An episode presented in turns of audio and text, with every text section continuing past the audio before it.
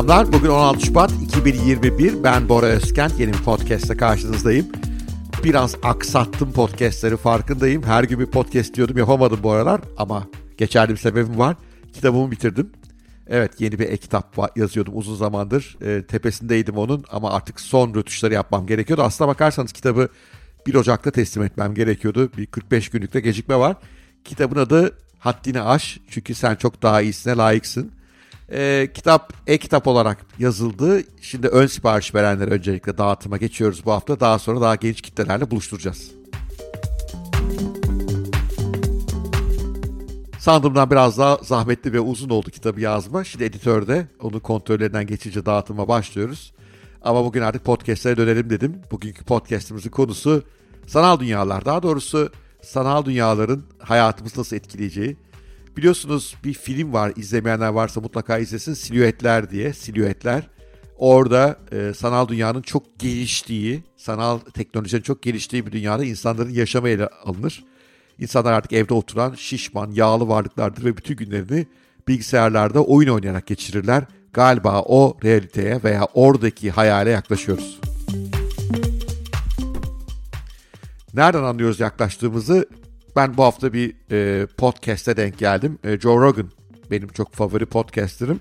E, John e, Carmack diye bir beyefendiyi e, kendisine konuk olarak aldı.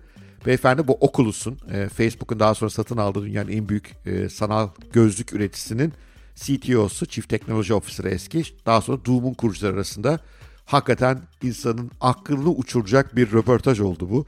Mutlaka izlemenizi tavsiye ederim. Aşağı linkini bırakıyorum. Joe Rogan'da John Carmack. John Carmack sanal gerçeklik dünyasının liderlerinden bir tanesi. Onun gelecek öngörülerini bugün biraz konuşuyor olacağız ve sanal gerçekliğin belki de fiziksel gerçekliğin yerini nasıl alacağını anlatmaya çalışacağım. Sanal gerçeklik gözlükleriyle herhangi bir oyun oynamışsanız bu teknolojinin aslında biraz e, emekleme aşamasında olduğunu e, siz de hissetmişsinizdir. Pek çok insana rahatsızlık yaratıyor bu tip gözlükler. İşte baş dönmesi yaratıyor, vertigo yaratıyor. Bazı insanların midesi bulanıyor. Ama hızla gelişiyorlar. Ben yakın zamanda Oculus'un e, Quest 2 adlı gözlüğünü deneyimleme şansım oldu. Hakikaten akıl almaz derecede ilerlemiş. Üstelik bu konuda Oculus tek değil. Oculus biliyorsunuz Facebook'un bir şirketi. Onun rakipleri de var. Epic var, Valve var. E, bunlar da sürekli olarak yeni gözlükler üretiyorlar. Zaten biraz sonra üzerine duracağım. Tek mesele gözlük de değil. Bu gözlüklerle yazılımın ve belki de daha önemlisi o yazılımlarla beynimizin nasıl buluştuğu.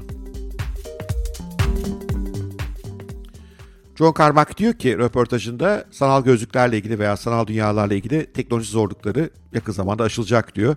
Birkaç yıl içerisinde gerçek dünyaya çok benzeyen deneyimlere ulaşmış olacağız ve işte bu biraz önce bahsettiğim baş dönmesi gibi problemler ortadan kalkacak diyor.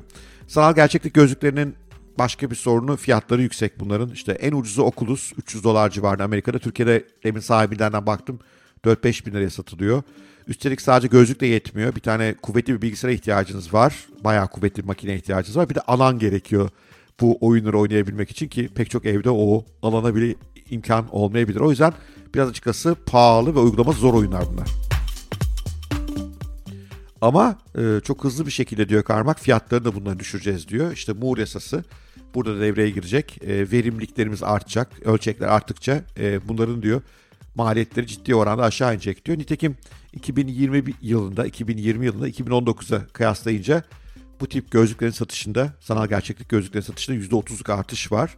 Ama hala toplam oyun pazarının içerisinde sanal oyunlar küçük bir yer e, kaplıyorlar. %1.7'si sanal oyuncuların bu tip e, gözlükleri kullanıyor ama Karmak diyor ki maliyetler hızla düşecek. Peki maliyetler düşecek, deneyim iyileşecek. O zaman ne olacak? Daha fazla insan kullanacak ve Karmak diyor ki bu gerçek dünyada çözemediğimiz büyük problemlerin çözümü olacak diyor. Nedir büyük problemler?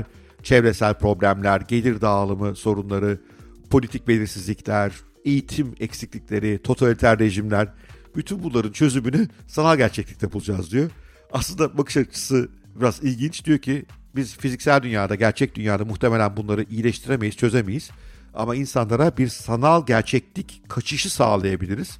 Ve oraya kaçarlarsa pekala orada kendileri için mutlu, güzel bir hayat kurabilirler diyor.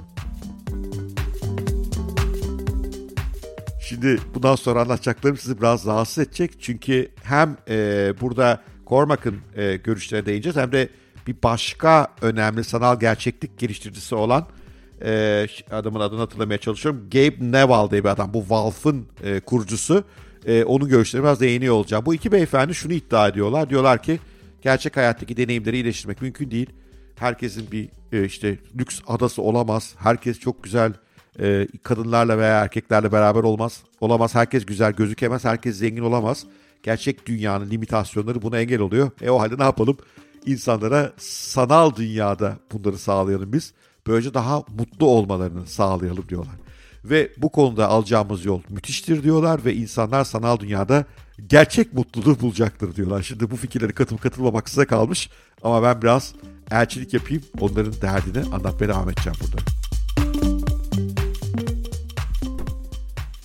Karmak sanal dünya ile ilgili gelen eleştirilere şöyle cevap veriyor. Diyor ki hani işte bizi insanları gerçeklikten koparmakla suçluyorlar diyor. Oysa diyor aslında evinize bir klima aldığınız anda da gerçeklikten kopuyorsunuz. Dışarıdaki sıcak, nemli havada e, kendinizi kurtarmaya, e, kendinizi bir sanal dünyada, klima ile soğutulmuş bir dünyada yaşamaya yönlendiriyorsunuz. Bunun ne farkı var diyor. Eğer dış dünyada hoşunuza gitmeyen bir şey varsa sanal dünyada bunun daha iyisini kurma hakkınızın olması gerekir diyor. Bu kadar da iddialı konuşuyor Karmak. Diğer arkadaşım Valve'ın kurucusu ise biraz daha da sert lafları var. O diyor ki daha da ileri gitmeliyiz diyor. Bir Matrix'te yaşamalıyız diyor. Ee, insan beyniyle makineleri birbirine bağlamalıyız. Biliyorsunuz zaten Elon Musk'ın bu konuda bir projesi var. Bu Valve'ın kurucusu Gabe e, Newell'ın da böyle bir projesi var. E, ve böyle bir matrise insanları sokmalıyız ve orada istedikleri vücuda sahip olmalılar. istedikleri zenginliğe sahip olmalılar. istedikleri insanlarla arkadaşlık kurmalılar. Ve o dünyanın, o sanal dünyanın renkliliği, canlılığı gerçek dünyadan çok daha iyi olmalı. O kadar iyi olmalı ki insanlar gerçek dünyayı kurak, renksiz, sıkıntılı bir yer olarak görmeli ve sanal dünyada daha fazla yer almalılar. Bu onları daha çok mutlu edecektir ve bu dünya için iyi bir şeydir. Çünkü böylece e, çevre kirliliği yaratacak üretimler yapmadan insanların sanal dünyada mutlu olmasını sağlarız. Gelir dağılımı gibi dertleri de biraz daha kolay çözeriz diyor.